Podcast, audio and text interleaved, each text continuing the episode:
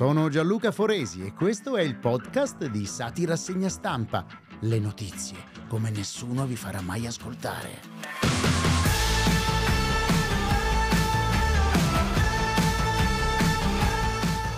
Uno spettro si aggira per l'Europa. È lo spettro della regina Elisabetta. È morta.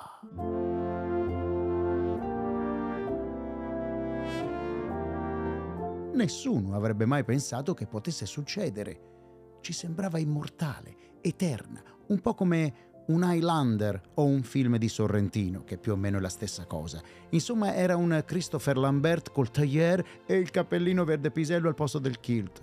Me la immagino brandire la borsetta di vernice mentre urla al vento Ne resterà uno solo!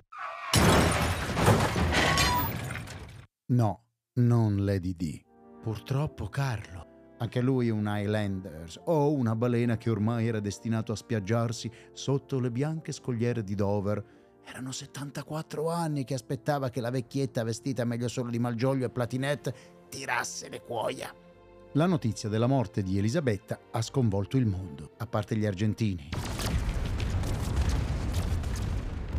Ognuno ha dovuto scrivere comunque qualcosa, un post, un tweet, un ricordo. I nostri politici non si sono tirati indietro.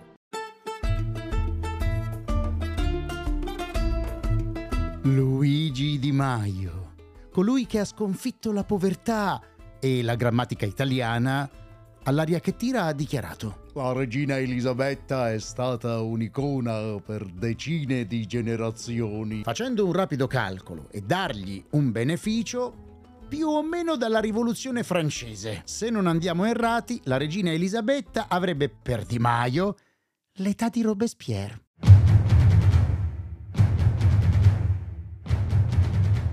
Anche Carlo, nel discorso di insediamento, ha usato parole di grande spessore e di alto significato. Seguirò l'esempio di mia madre. Oddio no, anche lui con quei completini orribili. Carlo era visibilmente affranto, soprattutto perché la processione funebre è durata leggermente meno di sua madre, ma un po' più del pontificato di Papa Luciani. Ma Carlo è rimasto a Buckingham Palace a stringere i denti, ad allevare pecore. Ah, ma non lo sapevate? Carlo è un grande appassionato di ovini. Lui dice per la lana, stando a qualche pastore sardo per qualcos'altro. Quindi Carlo è rimasto a palazzo, nella speranza di essere ancora vivo, quando il feretro avrebbe finito il giro di Scozia, Galles, entroterra, costa, colonie, isole comprese e magari un viaggetto oltreoceano a trovare i sudditi australiani. A occhio e corona va più in giro la bara di Elisabetta che Roberto Speranza in campagna elettorale. Il pallore di Speranza non vi inganni, lui è vivo. Alla fine comunque la bara è arrivata a Londra, dove tutti gli occhi del mondo erano puntati su Westminster e dove ben due minuti di silenzio hanno chiuso i funerali della regina. Ma il silenzio più lungo a Londra rimane ancora quello dopo il funerale di Roberto Calvi.